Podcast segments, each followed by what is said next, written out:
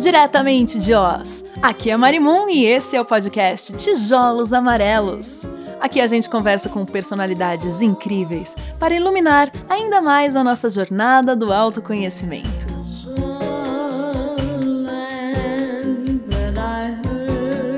Pessoal, hoje eu tô muito feliz de receber a Monja Cohen. Monja, todo meu amor, todo meu respeito. Tô muito grata pela sua presença, pelo seu tempo. Esse podcast, ele é sobre a jornada do autoconhecimento, sobre se conhecer, sobre evoluir como indivíduo, como coletivo. E como eu acompanho você desde o começo, quando você chegou na internet, e aprendi já tanto contigo, eu pensei, nossa, com certeza eu preciso conversar com a monja. Ela vai trazer muita luz para esse caminho e ajudar todo mundo que também está querendo se iluminar mais nessa jornada. Então, desde já, já agradeço muito, muito, muito, muito a sabedoria que você vai compartilhar com a gente. Agradeço o convite e eu espero que as pessoas possam praticar, né? Como você sabe, meditação é prática.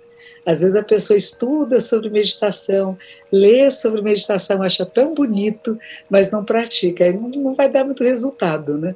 É bom ler, não faz mal nenhum, mas é importante que a gente ponha em prática na nossa dia, no nosso, no nosso dia a dia, né? Na vida diária. A coisa que eu mais ouço das pessoas é justamente essa dificuldade às vezes para começar, né? Tipo, ai, nossa, é muito legal, mas aí eu tentei umas vezes, minha mente fica muito agitada, eu não consigo ficar sentada, eu não consigo ficar nessa posição, eu não consigo passar de dois minutos. As pessoas começam a já ter o um ataque de ansiedade sem nem ter começado, né? Isso é muito comum, né? É comum e as pessoas criam uma ideia, uma fantasia sobre o que é meditação.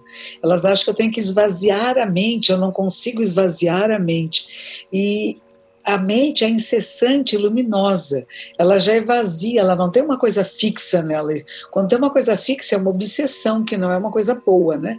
Então, o que, que nós fazemos? A gente senta, procura uma postura confortável. Não adianta querer sentar em lótus completa se não tem condição, o corpo não está preparado. Então, não consegue ficar mais do que um minuto mesmo. Vai criando causas e condições. Na hora que for meditar, a postura tem que ser confortável para ter estabilidade. Não pode ser confortável demais, senão dorme. Se deitar numa cama, dizer a cama é muito confortável para mim, e acaba dormindo, vai para o inconsciente, em vez de ir para a supraconsciência, né? escapa para o lado errado. A gente diz que tem um portal, um umbral. E esse umbral é exatamente ou vai para muita agitação e diz eu não posso parar, não posso parar, não consigo, ou vai para a sonolência.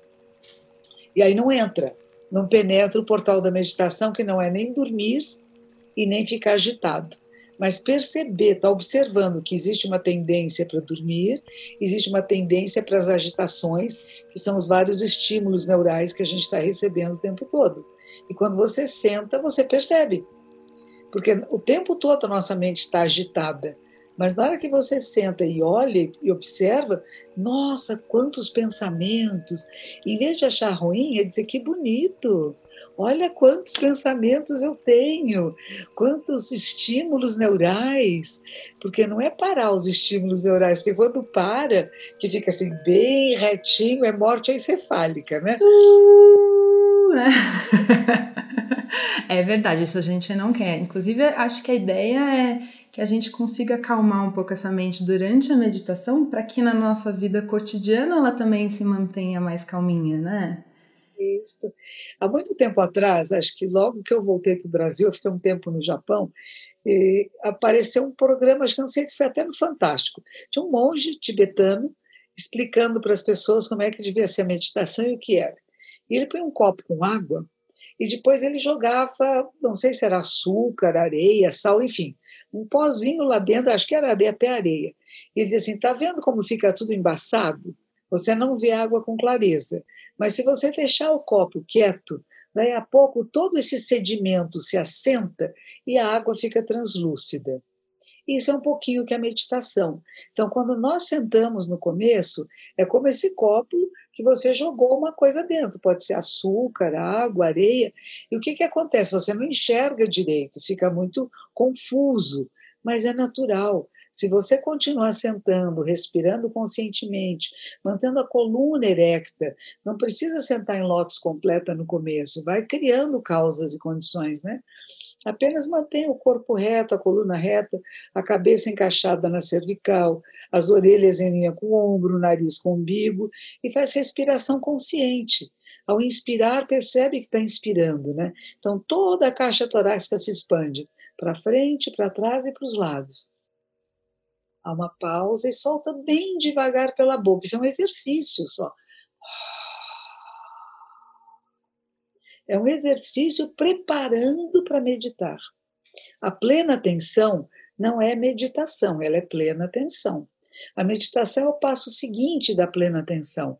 Então a gente desenvolve o foco, a plena atenção, para depois ficar sentado um pouquinho. E aí esse sentar um pouquinho vai depender de cada um de nós. Pode ser cinco minutos no começo. E até cinco minutos parece muito tempo para quem não está acostumado não tem importância. Faz cinco, ficou confortável, faz seis. Não vai passar de cinco para dez. Faz sete, depois faz nove, aí passa para os dez minutos. Aí fica confortável dez minutos por, por algumas semanas. Aí quer um pouquinho mais, vai doze. E vai aos poucos criando causas e condições para o seu corpo e a sua mente ficarem confortáveis. Como eu digo, não pode ser confortável demais se não dorme ou fica sonhando, imaginando coisas. É gostoso, mas não é meditar. É verdade, cada coisa é uma coisa. E acho que uma, uma boa maneira também de manter o exercício na frequência é lembrar por que, que você está fazendo aquilo, né? Eu entrando nesse caminho de autoconhecimento e tentando me entender, comecei a perceber o quanto a meditação era um processo que ajudaria demais nesse caminho e o quanto é importante a gente entrar nesse estudo de autoconhecimento. A gente se entender é meio que a chave para a gente conseguir se melhorar e viver de uma maneira um pouco mais pacífica com nós mesmos e com os outros, não é? Mas é isso mesmo. O autoconhecimento é a chave, né? O Sócrates já falava isso, o Buda também falou isso. A gente vai encontrar grandes pensadores que dizem a mesma coisa. E esse autoconhecimento só é possível se você olhar para você. Enquanto eu estou olhando para o outro e analisando o outro, eu não estou me percebendo. Eu tenho que perceber que eu estou olhando para o outro e analisando o outro. Aí já é outra coisa. Eu estou num estado de autopercepção. Então começo a observar o que me alegra, o que me entristece, como que eu faço quando eu fico irritada, com a minha ansiedade, o que é isto, como é que a respiração fica alterada. E quando eu começo a me conhecer melhor, eu posso utilizar aquilo que eu sou de forma mais adequada. E deixamos de ser manipuladas, manipulados pelos outros, o que muitas vezes acontece, ou pelas nossas próprias emoções. Então eu começo a perceber, nossa, isso é raiva, eu estou com raiva. Que interessante. Como é que está a minha respiração? Como é que está meu batimento cardíaco? E aí eu trabalho essa raiva, essa irritação, não para dizer passa, eu não quero, não. Porque o que causou? Às vezes uma injustiça, um abuso de alguma forma, e eu preciso fazer alguma coisa para que isso não se repita. Então não é só dizer eu me acalmei, fiquei bem e o mundo está aí, estão me maltratando, tô tendo, nós mulheres, né? A gente tem, eu agora estou sozinha, estou muito bem assim, mas mulheres têm muitas vezes abusos morais, abusos sexuais, todos os tipos de de abusos e perversões são jogados em cima das mulheres, né, por pessoas que não estão preparadas para lidar com outro ser humano. E a gente tem que dar limite. Então, isso pode causar alguém abusa de você, ofende você de alguma forma, você fica com raiva, fica irritado, fica bravo. Agora, perceber isso é o primeiro passo. Segundo, como que eu utilizo essa energia para a transformação? Não para a briga, não para o confronto, porque aí nós vamos chegar no feminicídio, né? Que muitas é. vezes acontece. A mulher fica aflita, ela fica magoada, ela quer enfrentar o outro, o outro às vezes está embriagado, está perturbado e acaba muito mal. Então a gente tem que saber conhecer a si mesmo para evitar que nos firam, para evitar que façam mal para nós e que a gente não faça mal para ninguém. Então eu conheço a minha emoção, percebo o que está acontecendo, respiro e tomo uma ação adequada de transformação. O gesto, a palavra, o pensamento tem que ser adequado. Porque às vezes a gente fala muito bonitinho, tem um gesto muito certinho, mas a cabeça está pensando: te odeio, você vai morrer, o outro. E o outro é. capta isso. Ainda mais hoje em dia, né? Que as coisas estão realmente.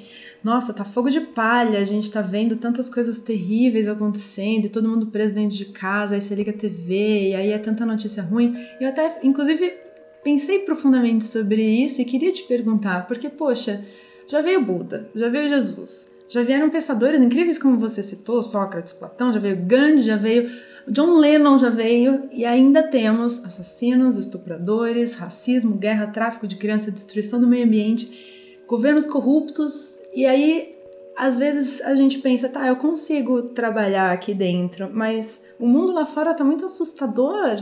Será que tem algo que eu possa fazer para ajudar? Será que a natureza humana é assim tão ruim e ser bom é um desafio? É tão confuso às vezes lidar com essa zona que rola lá fora, né? Não, tem muita coisa rolando por aí mesmo, né? E, e eu acredito que quando cada um de nós desperta, que é o que a meditação nos faz, é despertar para a verdade, para a realidade, perceber que estamos interconectadas a tudo e a todos, e daí surge o cuidado, não é? Fazer tudo com respeito à vida, à natureza, nas múltiplas formas. Então, isso é uma condição da mente que despertou, da mente iluminada. Agora, nem todos se iluminaram e nem todos se iluminam simultaneamente. Haviam pessoas que disseram: ah, quem sabe a pandemia vai fazer que venha uma outra. Bom, isso é uma utopia, um desejo, né? É um sonho. Tomara, tomara que despertem todos de uma vez. Imaginou Imagina. que bonito todo mundo meditando, todo mundo amoroso uns com os outros, cuidando dos bichinhos, das plantas, das águas. Ia ser lindo. Uhum. Essa possibilidade existe, mas talvez nós, como humanidade, não estamos todos prontos ainda. Então temos que passar por algumas etapas. E cada pessoa que desperta tem a obrigação de facilitar, de favorecer, de mostrar. Tem um caminho, gente. Se você meditar um pouquinho, não precisa ficar 10 horas por dia meditando. Experimenta 5 minutos, 10 minutos, começa a se autocompreender, depois você vai levando isso para o dia a dia. Você vai percebendo, tá andando na rua, uma pessoa te empurra sem querer, agora que não pode chegar perto, né? Alguém chegou muito perto, em vez de você ficar com raiva, querer bater no outro, xingar, você fala: Nossa, o que será que aconteceu com essa pessoa? Eu tenho que ficar mais atenta. Se vem alguém muito perto, eu vou mais longe. Então você vai trabalhando essas energias em vez de responder violência com violência, raiva com raiva, agressão com agressão. E é o único jeito. Eu não conheço outro. Educação é muito importante, né? A gente educar desde pequenininho ao autoconhecimento. Criancinha, põe para meditar do lado. Nossa, acredito demais nisso. Eu também. Claro que uma criança não vai ficar meia hora, dez minutos sentada. Um minuto tá bom. Aí você brinca, fala, vamos beber água. Toma um golinho, fala, onde é que está a água agora? Está aqui, está descendo aqui, está sentindo? Muito bem. Agora vamos só ouvir. Tem passarinho? Tem carro? De que lado está o passarinho? Então você vai trazendo a criança para a presença no agora, para prestar atenção no que está acontecendo no seu corpo e em tudo que está à sua volta. E pode ser uma coisa linda, porque esse autoconhecimento vai perceber. De repente a criança tem ciúmes numa sala é. de aula da mãe e poder identificar, dizer: Isso é ciúmes. Não é nem bonito nem feio, ele existe. Será que é necessário? Você está com ciúmes do quê? Vamos ver. Mamãe deu mais atenção para o seu irmãozinho. Mas por que será que ela deu? Será que ele não está doentinho? Será que ele não está com dificuldade? Vamos ajudar ele juntos? Vamos juntos dar um apoio para ele, em vez de só a mamãe que foi? E olha agora, e quando a mamãe estiver ajudando a essa pessoa que estava com ciúmes, olha a mamãe cuidando de você agora. Está vendo como eu cuido de você também? Então vai diminuindo, mas tem que perceber que é natural sentir ciúmes. Tudo que nós podemos sentir é da nossa natureza. Mas nós vamos escolher o que vamos desenvolver. E isso vai depender da educação, não só dentro de casa, como na escola. E tem escolas que estão iniciando as aulas com meditação. Sim, eu fico muito emocionada quando eu vejo essas notícias. Eu falo, ah, meu Deus, a gente tem jeito, vai tem salvação. Tem sim. Eu acho que a gente já está bem melhor do que nós fomos no passado. Já fizemos grandes descobertas, já temos grupos maiores de pessoas trabalhando na construção de uma cultura de paz. Se tinha um personagem só no passado, hoje já são vários grupos que estão se reunindo, mas ainda somos poucos. Ainda é não somos a maioria. Né? Embora talvez sejamos uma maioria mais aquietada, uma maioria que não se manifesta o Luther King, o Martin Luther King dizia isso, né? O que eu mais temo é o silêncio dos bons. Amo essa frase. Não é? Uhum. Temos que nos manifestar. Eu sou contra a violência, eu tenho que dizer isso. Eu sou isso. contra armas. Isso. Eu sou contra armas de fogo. Eu fiz parte da campanha de desarmamento. Eu fui assistir os tratores passando e destruindo aquelas áreas. Fiquei tão feliz. Nós podemos transformar armas em sinos sinos de igrejas, de templos, sinos para você pôr ao vento na sua casa, para ter uma música bonita, né? Podemos fazer tanta coisa boa, né? E armas não. Eu sou contra. Eu prefiro livros, eu prefiro que a gente evite falar palavrões e procure usar as palavras adequadas para ter um diálogo amoroso, um diálogo que não precisa nem ser amoroso, um diálogo de procurar compreender um ao outro mas também dá limites. Tudo aquilo e que respeitar, for, né? É, tudo aquilo que for abusivo, a gente tem que dizer não, isso eu não concordo. Mas eu não tenho ódio do outro. Eu não tenho raiva, eu não quero extermínio do outro. Essa ideia eu não concordo. Usar armas não concordo, não é? Qualquer abuso que se faça, quer seja para a natureza, para um outro ser humano, também não sou, não sou de acordo, não concordo e me manifesto. Mas essa manifestação não é com raiva, não é com ódio. Eu digo, em vez de com as mãos fechadas, assim, vai com as mãos abertas. Ai, que lindo! Adorei! É demais porque você. É, eu sou considerada a primeira influencer do Brasil, porque eu comecei muito cedinho, quando a internet ainda estava no comecinho e tal. E, e, eu percebia que eu tinha esse poder de influência, né? Porque eu já, já era irmã mais velha de quatro garotas mais novinhas que eu. E minha mãe falou: Filha, preste atenção no que você vai dizer para elas, porque elas vão repetir tudo que você disser. Você é uma influencer para eles, para elas. E aí eu pensei: Poxa, eu virei uma influencer para as outras pessoas também. Então é muito lindo que você virou uma influencer. A gente precisa de influencers que nem você. Você tem consciência de que você é uma influencer? É, não acabei percebendo isso. meio recente. Mas é interessante isso, né? Saber que aquilo que você fala é ouvido e levado em consideração.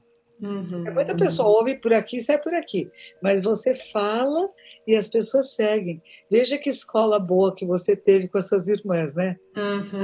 Elas treinaram você para o mundo. Eu lembro que tinha uma música que dizia assim: é, Por que, que as crianças brincam? E é interessante isso, as brincadeiras que a gente faz na infância, às vezes vão determinar como vai ser a nossa vida. É o Já treinamento. são escolhas ali, né? E, é. e, caminhos que vão se abrindo, porque cada um tem sua característica, né? Na hora que você, como irmã mais velha, influenciava muito as suas outras irmãs, isso abriu para você esse portal, né? Então, para influenciar outras pessoas foi fácil, porque você já fazia isso já era da sua natureza, foi sendo desenvolvido nesse convívio, né? É bonito isso, não é? E de alguma maneira eu sinto que todo mundo influencia algum grupo de pessoas, seja sua família, ou um filho, ou às vezes o irmão mais novo, né? Todo mundo acaba influenciando. Então, às vezes, perceber que você tem esse poder e usar essa responsabilidade, né? Com grandes poderes vem grandes responsabilidades isso mesmo. Não pode falar qualquer coisa de qualquer jeito, sem pensar. Né? Ah, e, e, é muito interessante porque as pessoas estão muito críticas também, né? Uhum. E você vê, de repente, alguém que é colocado num posto de governança e pisou na bola, falou qualquer coisa, o mundo inteiro sabe e cai em cima. Mas isso tem que ser para todos nós. É e a gente saber que quando a gente errou, poder corrigir o erro. Nossa, eu falei é. isso nossa, eu não tinha pensado em profundidade. Tem razão, não está certo, corrija. A humildade nesse momento de perceber e mudar. Aliás, é um assunto que eu também queria trazer para você. A cultura do cancelamento é muito forte na internet. Então a pessoa pisou na bola, falou uma coisa. Às vezes a pessoa nem, nem tem uma má índole, mas ela escorregou ali em algum momento e as pessoas às vezes decidem cancelar. Todo mundo para de seguir. É como se colocasse a pessoa numa prisão e nunca mais pudesse olhar para ela, né? E, e, eu aprendi, inclusive, fazendo curso de hipnoterapia, que aliás é muito interessante o poder do perdão, né? Como é importante a gente perdoar, porque a gente se livra de algumas amarras e mágoas que ficam presas dentro do nosso coração e que às vezes a gente vai carregando e vai nos fazendo muito mal, como uma coisa tóxica. E eu queria ouvir um pouco de você sobre essa questão do perdão. Como que a gente perdoa uma pessoa que fez algo tão horrível? Eu acho que mais do que perdoar é compreender. A gente no Zen budismo não fala muito de perdão, porque parece que eu estou num nível separado, né? Eu, uma pessoa que não cometo erros e que sou boa, perdoo você que faz coisas erradas. Não é bem assim. Eu compreendo que você possa ter feito ter uma falha. Compreendo, por exemplo, quando eu vejo algumas pessoas, algumas figuras públicas que são muito rudes, muito grotescas, eu fico pensando assim: era um bebê tão bonitinho, de certo eu penso nisso também. O que aconteceu entre o bebê e esse adulto? O que aconteceu na vida dessa pessoa? O que teria acontecido com esse ser humano? Era um bebezinho bonitinho, que aprendeu a falar, aprendeu a andar, que podia ter certas características mais violentas já, mas como é que foi treinado? Quer dizer, somos todos responsáveis, os familiares, as escolas, os amigos, acabam criando, às vezes, monstrinhos, né? E a gente perceber que a nossa influência, que, de novo, falando de influenciar, pode transformar um ser humano, ou um bichinho. Eu, uma vez, tive um cachorrinho, ele veio pequenininho para mim, era uma ferinha, corria pela casa, mas parecia um foguete, assim, bravo, latia, sabe? E eu falei, nossa, o que, que eu vou fazer com esse cachorro? Eu não vou trancar ele na jaula, eu vou deixar solto, vou dar muito carinho e ficou mais manso. Hum. Nunca foi tão manso como outros cachorros. Mas a a o amor, o carinho, o afeto, o afago transforma, mesmo alguém que tem uma natureza mais violenta. Agora, se você pega uma criança que é até muito doce, você bate bastante, você prende, você maltrata, você ensina a insultar, diz que é bonito.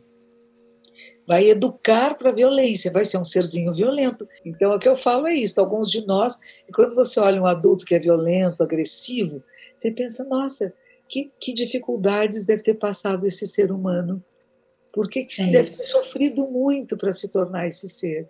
E aí você entra com outro olhar, não é de raiva, não é de vingança nem de medo. É de cuidado, sim, mas não de medo. Eu compreendo. Por isso que a gente fala a compreensão, ela dá um passo a mais. Eu entendo e quero entender o que está acontecendo mais do que dizer, ah, você errou, mas você é bonzinho. Não. Pode nem ter sido bonzinho, pode ser feito de propósito. Pode ter realmente uma índole má que foi estimulada perversamente, pode ser psicopatia, sociopatia, né? Tem doenças que a pessoa é incapaz de sentimentos, de emoções, de carinho, mas também a gente tem pena, né? De uma pessoa sente compaixão, é o que Buda fala. Sentir compaixão até por aquele que nos faz mal. Não é ter raiva nem tristeza, porque a gente fica triste, né? Ai, me tratou assim. Ai, coitadinha. E você fala, não, coitadinha, não. Eu dei um basta nessa história. Na hora que eu percebi, né, eu saí desse jogo e essa pessoa precisa de tratamento, e uns nem tratamento tem, né? Mas ao mesmo é. tempo você fala, que pena. Isso existe, é também é da espécie humana. Porque a gente gosta de dizer, aquilo não é humano, não é humano sim. Também é humano o monstrinho. Infelizmente, tem que aceitar. e é bom também. Pode falar. Eu fiz um livro com o professor Cortella, que hum. o título que ele deu foi esse: Nem anjos nem demônios. A humana escolha entre virtudes e vícios. Nós podemos escolher. Aqui, então, a gente tem que educar para que a pessoa possa escolher, influenciar para que a pessoa possa fazer escolhas lógicas, assertivas, Ela que escolhe, não somos nós. A gente sugere. Agora a pessoa escolhe. E a liberdade também de conseguir conversar tranquilamente com pessoas que têm opiniões diferentes da nossa, né? Que às vezes veem as coisas com outros olhos, com, com outros pensamentos. Eu até lembrei da sua conversa com o Karnal, que eu até pensei, nossa, eu preciso muito assistir essa conversa, porque são pessoas com olhares diferentes, mas ao mesmo tempo pessoas que eu admiro demais, assim. Eu queria saber como foi para você ter essa conversa e como é esse amadurecimento que as pessoas precisam ter para não colocar a pessoa que pensa diferente de mim do outro lado de uma cerca. É, não colocar muros, né? É derrubar esses muros. É interessante, conversar com o Karnal foi uma benção. É, foi muito bom, muito, um grande aprendizado. Fiz várias palestras com ele, todas elas, em cada uma aprendi alguma coisa. Então, esse estar aberto ao novo, aberto ao diferente, aberto a quem que estudou coisas que eu não estudei e eu posso aprender com ele. Eu não estou lá para dar aula para ele, eu estou lá para aprender também. Então, quando a gente faz palestras juntos, para mim é muito agradável, sempre é um grande aprendizado, né? E, e eu, eu, eu, levo o que o budismo pensa, mas ele traz toda a história, a filosofia ocidental, né? Que é de uma riqueza incrível. E ele é muito inteligente. Então, é muito agradável, né? É uma pessoa extremamente agradável de, da presença é educado, é gentil, não é grosseiro, sabe? Então é muito, muito bom. A gente aprende com pessoas assim. E ele tem uma paciência incrível. Às vezes ele perde. Ele disse assim que quando ele estava. Esse episódio eu gostei muito. Ele foi a um supermercado, agora durante a pandemia. Então ele pôs luvas de inverno, aquelas de couro por fora, para não pôr a mão no rosto. Uhum. Lembrar de não pôr a mão no rosto e estava no supermercado fazendo compras quando chegou uma senhora, sem, e ele de máscara, né? de chapéu, de máscara, de óculos. Quando chega uma senhora, começa a cochichar no ouvido dele, como gostava dele, porque isso, porque aquilo. E ele foi ouvindo aquilo, ele foi ficando irritado, irritado, ficou muito irritado, ele virou para ela assim: Minha senhora, estamos numa pandemia. Aí ela fala: Aí é mesmo, desculpe, e se afastou. Até ele perde a paciência. Ele a gente perde a paciência, né? Depende da circunstância, a gente tem que dar um basta. Tem que dizer, não, não se aproxime tanto, né? Estamos num momento que é importante é o distanciamento. Se Para quem está saindo na rua, tem que estar distante um do outro, né? Eu estou em isolamento ainda e continuo. Enquanto não houver a vacina ou remédios que realmente sejam porque eu tenho mais de 70 anos e estou com 73. Então Tem que eu não ficar posso... embaladinha a vácuo, bem protegida. Tô bem, tô não bem saia daí, hein? Você é muito preciosa pra gente, não pode. Tem que se cuidar. Ninguém pode sair. Cada ser humano é precioso, não é? É verdade. Cada ser humano tem uma preciosidade. Quando a gente começa a perceber isso, a gente vai se reencontrando em cada pessoa, não é? Uhum. Você começou a falar, eu comecei a lembrar de mim quando eu era mocinha e que uhum. eu comecei a lembrar de Casa Zen e que eu descobri que era tão maravilhoso, tão maravilhoso. e quando você vem aquele deslumbre, né? Mas é maravilhoso e continua sendo. É, é bom manter esse, esse deslumbre com a vida, né? Eu tento deixar esse lado que às vezes a gente fala que é coisa de criança, né? Eu tento manter isso para minha vida eterna esse maravilhar-se com a existência, maravilhar-se com a nossa mente, uhum. que é interessante, que pensa coisas bonitas e feinhas, mas a gente, aí a gente vai trazendo ela, e a gente começa a perceber que nós podemos controlar pensamentos. Eu não sabia isso. Eu falei, ah, pensar a gente pensa. Não, você escolhe. Tem certos pensamentos. Eu lembro quando eu comecei a meditar lá em Los Angeles, tinha uma norte-americana, uma menina, ela era muito bonita, parecia uma bonequinha, estava lá mais tempo do que eu, pois eu não sentei em meditação e fiquei pensando que ia puxar o cabelo dela. Você, monja! eu sentada lá naquele silêncio da sala e pensando assim, eu vou pegar, eu vou puxar o cabelo dela. Olha ela! Nosso professor que estava na sala, era, tinha muita gente nessa sala, né? E ele começou a fazer uma palestra. Eu nem lembro o que ele falou, mas eu sei que de repente todo aquele meu pensamento de puxar o cabelo, eu fiquei pensando, nossa, se eu admiro, por que, que eu não afago? Hum, bem melhor. Nós ficamos muito amigas depois. Ai, que ótimo. Eu percebi que eu estava com inveja. E que é natural sentir inveja, mas na hora que você reconhece, se eu não estivesse meditando, provavelmente ia ficar com raiva dela. Eu achava que ela me incomodava, que ela era uma chata, eu só ia ver defeitos nela, porque na verdade eu queria ser quem ela era. Ela era hum. bonita, ela era agradável, e ficamos amigas depois. Você transformou a energia, né? E a meditação faz isso, porque você percebe, você pensa, não, isso é um pensamento menor. Se eu admiro, se eu gostaria de ser ela, pelo menos vou trazê-la para ser minha amiga. E nós podemos ser amigas. Eu vou olhar bastante para ela, que ela é bem bonita, né? E não isso. vou cansar de conversar com ela, em vez de querer brigar com ela e ficar com raiva. É interessante isso. Nós podemos mudar sentimentos em relação aos outros.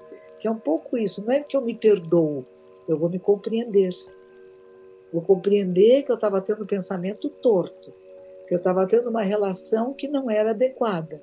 Eu posso admirar alguém e não, e não querer destruir esse alguém. Pelo contrário, querer que esse alguém cresça, que se desenvolva, né? que esteja mais presente que influencie mais pessoas, né? E não dizer eu queria ser que nem ela. Não, não quero. Cada um. Quando a gente se conhece, a gente se aceita e se transforma. Ao se aceitar, se transforma. Porque começa a perceber onde é que está falhando, né? Onde é que está mais frágil? Ah, eu preciso dar mais força aqui para mim. Às vezes demora. Eu tive uma professora que ela dizia assim: cai sete vezes, levanta oito. Mas não desista de você. É isso, não pode desistir. A jornada é longa, a gente vai tropeçar muito ainda, e o que vale é a insistência e não desistir. Mesmo a meditação que muita gente às vezes acha difícil, não é para desistir porque foi difícil. É, quantas coisas difíceis na vida a gente, né, já superou. Não é? Vale a pena esse esforço. Vale, vale mesmo é difícil no começo, é estranho, nós não estamos acostumadas a ficar quietinhas e, e observando a si mesmo. Às vezes a gente não aguenta ficar mais do que dois minutos. Tá bom, fez dois minutos, agradeça, veja o resultado. Consegui ficar dois minutos, que legal! Amanhã vou... as pequenas conquistas. É isso aí. Celebrar isto. Falar, nossa, e de repente um dia você vai ficar sentada por uma hora e não vai perceber. Você fala, nossa, o tempo pulou, eu nem notei. E isso não será sempre. Haverá dias que o tempo que você costuma meditar, seja lá 20 minutos, meia hora, vai ser muito, e há dias que vai ser muito pouco. Porque a meditação é você se conhecer a cada instante. E não somos iguais. Tem dias que é mais fácil, tem dias que é mais difícil, tem dia que temos muitas agitações, muitas emoções, tem dias que estamos mais tranquilas, e é reconhecer em você essas, essas mudanças que são saudáveis. E aí você dirige um pouquinho, não é deixar ser assim, né? De qualquer jeito. Você escolhe. O que, que eu vou falar hoje? Como é que eu vou me mexer hoje? Como a gente. Tinha um monge, eu gostava muito dele, que ele dizia assim: meditar é, quando, é igualzinho quando a gente acorda de manhã, que lava o rosto, limpa os olhos, escova os dentes, fica bonitinha, fica limpinha. Não é só para os outros, é para nós também. É um Exato. cuidado. Então, quando você medita, é isto, é olhar lá dentro. Como é que está minha mente hoje? Será que ela está descabelada? Será que o cabelo dela está bonitinho? Será que eu lavei direitinho os meus olhos? Não tem ramelinha? O dente está limpinho? É mais ou menos isso, a gente olha dentro. Porque às vezes ficou alguma coisa, ficou um rancor, ficou uma tristeza, ficou uma mágoa, e você vai tirando isto, vai purificando isto. Com o quê? Com a respiração consciente, com a presença e com a inteligência. Sim. Aí que a gente usa ensinamentos e tudo, né, para não, não precisa, como você fala, terapia, tudo isso é maravilhoso. Eu gosto muito da terapia. Eu acho que o, o Zen budismo, por exemplo, as nossas práticas meditativas, eu digo que é que nem fosse um corte assim na vertical. Você começa e vai lá no fundo, na essência do ser, para chegar quem é você? Antes de nome, de profissão, de valores éticos, morais, antes de tudo isso, E aí você fala, nossa, sua vida do todo. Eu e o todo, que é o, que é o samadhi, né? Que é a ideia, de, tudo está ligado, que lindo, que lindo. Mas às vezes tem pessoas que não trabalharam nas camadas intermediárias. E, e, por mais que tenha tido essa experiência do absoluto, quando vai no relativo, começa a brigar faz, e fica se achando mais que os outros. Fica com orgulho, com pretensão, com briga. Não pode. E aí tem que trabalhar essas camadas camada por camada. Tem que ir trabalhando. E nesse ponto aí, a, a terapia, a psicologia é muito importante. Ajuda muito a perceber onde estão as nossas travas. Para quê? Para destravar. Exatamente. Só para isso. É. Outra coisa que é muito bom e indico muito são todos os seus vídeos que estão na internet. Obrigada. todos. Todos, pode colocar lá um Jaconha e vendo todos, porque não tem um que você vai passar desapercebido e não vai sentir que você fez um pouquinho de terapia. Aliás, queria que você falasse um pouco sobre os seus livros. Estou vendo aí na sua mesa que você tem o ponto de virada. Ah, então, esse daqui é o último livro que eu fiz, ó. Esse eu escrevi agora, durante a pandemia. Ah, que demais! Me pediram para escrever um livro, foi em janeiro. Mas até contrato ficar pronto, tudo pronto, demorou um pouco, né? E aí, então, acabei escrevendo durante a pandemia. Então, ele fala um pouco das minhas experiências durante essa dificuldade que ainda estamos passando. Uhum. Agora a gente já está mais acostumada, né? E é. um pouco mais ansiosa também para querer sair. Eu vejo tanta gente na rua falar, ah, eu queria é. caminhar um pouco. Não adianta dizer que eu vou caminhar dentro de casa, porque eu fiz muito pouco disso. Yoga sozinha também fiz muito pouco. A minha é. professora mandou umas aulas, ouvi algumas, eu fiz. Fiquei mais tempo sentada no computador, mais tempo escrevendo, respondendo lives, falando com pessoas, fazendo palestras. E aquilo que eu falei, bom, eu vou ter uma vida tão saudável, vou ficar em casa, vou comer direitinho, vou emagrecer, vou fazer yoga todos os dias, vou tomar sol. Olha, não sei onde é que foram os meus planos, mas estou bem estou com saúde, estou bem. E a gente tem que ver que também temos que nos compreender nesse sentido. Desculpar. Não era o momento de fazer isso, mas saiu um livro que ficou bem gostosinho. Eu tenho um outro livro que eu estou fazendo com o professor Clóvis de Barros Filho. O professor Clóvis, todas as manhãs, durante 40 dias, terminou sexta-feira. Ele fazia o que chama Despertar Inspirado. Hum. Ele dizia para as pessoas: são seis horas da manhã e aí ele dava, falava de Platão, falou, nossa, da caverna de Platão, falou de um monte de coisas. Cada dia, e aí um dia eu comentei com ele, mandei uma mensagem para ele, e ele disse assim: Monja, a senhora não quer comentar esses meus despertares? Eu falei: vamos lá. Então eu comentei os 40 despertares dele, e que vai, vai ficar um livrinho que vai ficar pronto, acho que os próximos meses. Ai, que delícia! Tem mais um outro livro que vai que está que tá sendo terminando, tem mais dois terminando de fazer. Então, o que, que eu fiz? Eu escrevi, que é uma coisa que eu gosto muito de fazer. Então, eu priorizei, na verdade, alguma coisa que para mim é importante, que não dava muito tempo viajando muito, fazendo muita palestra, e que de repente ficar em casa facilitou. E, e saiu. Tem alguns escritores que disseram que foi muito difícil escrever. Para mim foi mais fácil. Mas, claro, é repetitivo de certa forma, né? Porque é o que tudo que ouvimos na televisão, tudo que nós sabemos, mas como que eu olho para essa realidade? Como é que eu lido com a minha ansiedade, com o medo, com a tristeza? Porque tudo isso passou. Teve manhãs que eu acordava, nossa, era tão triste eu senti aquele silêncio do hospital de campanha aqui do lado, sabe? Uma coisa assim pesada. Às vezes parecia que eu estava numa cama de hospital. Você se identifica com o outro, né? A empatia, né? Que a gente tem. Empatia. Mas ao mesmo tempo eu falava, não, peraí, deixa eu ver, tá tudo bem aqui, tá? não estou doente, não, não estou. Então vamos, vamos fazer alguma coisa, né? É porque senão a gente absorve, aí a gente fica doente. Fica. Não pode. Não pode mesmo. Encontrei uma médica, só te contar essa porque eu acho muito importante. Ela é uma, chama Floriana, doutora Floriana, ela é uma cardiologista. E ela disse assim: Nós temos que encontrar todos os dias alguma coisa que aqueça o nosso coração.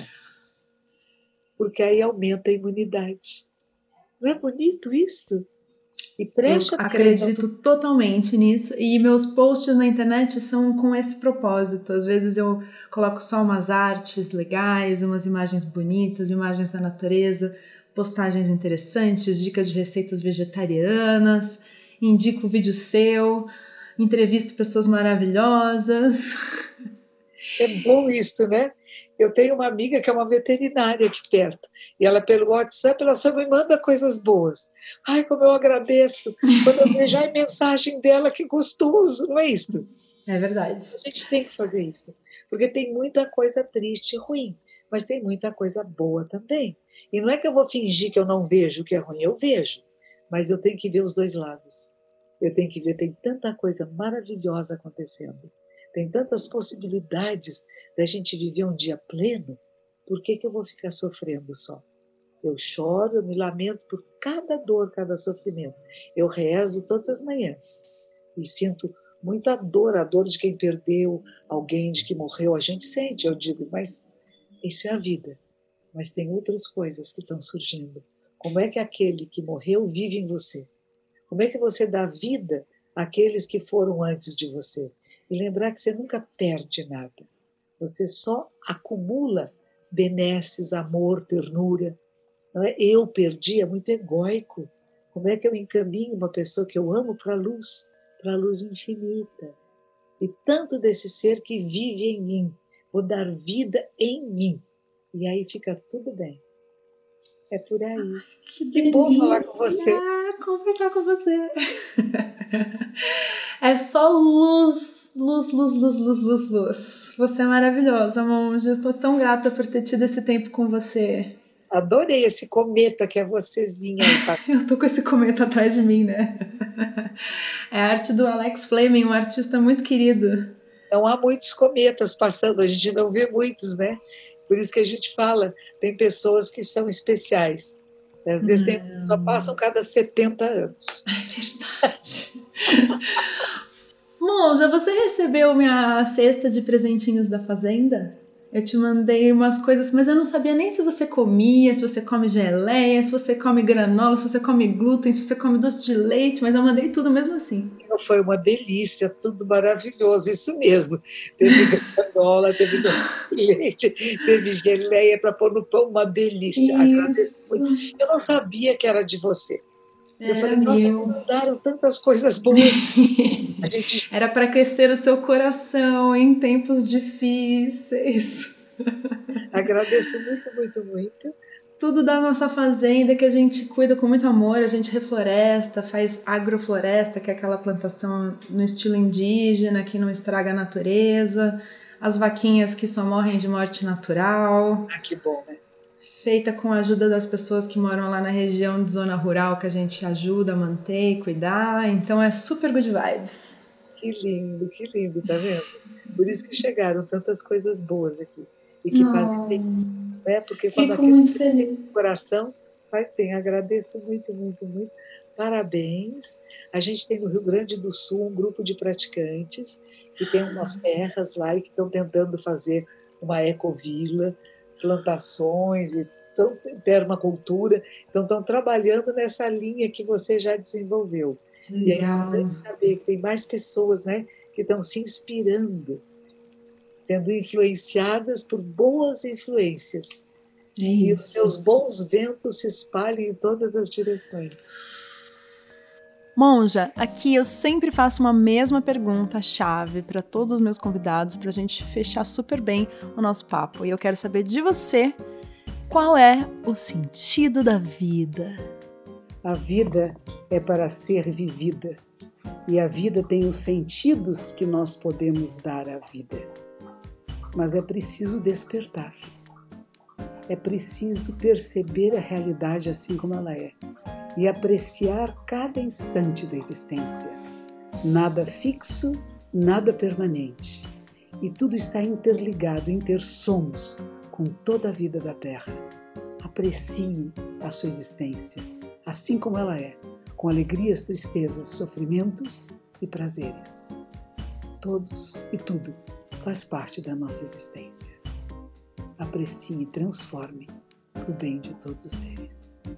Muito obrigada! Gratidão eterna! Gratidão, namastê! Namastê, monja, até mais. Continue, tchau, tchau. Tchau, tchau. E na terça-feira que vem a gente aprende tudo sobre meditação com Sandro Bosco. E qual é o inimigo da meditação? Não é o pensamento em si, mas é os desejos que o pensamento traz.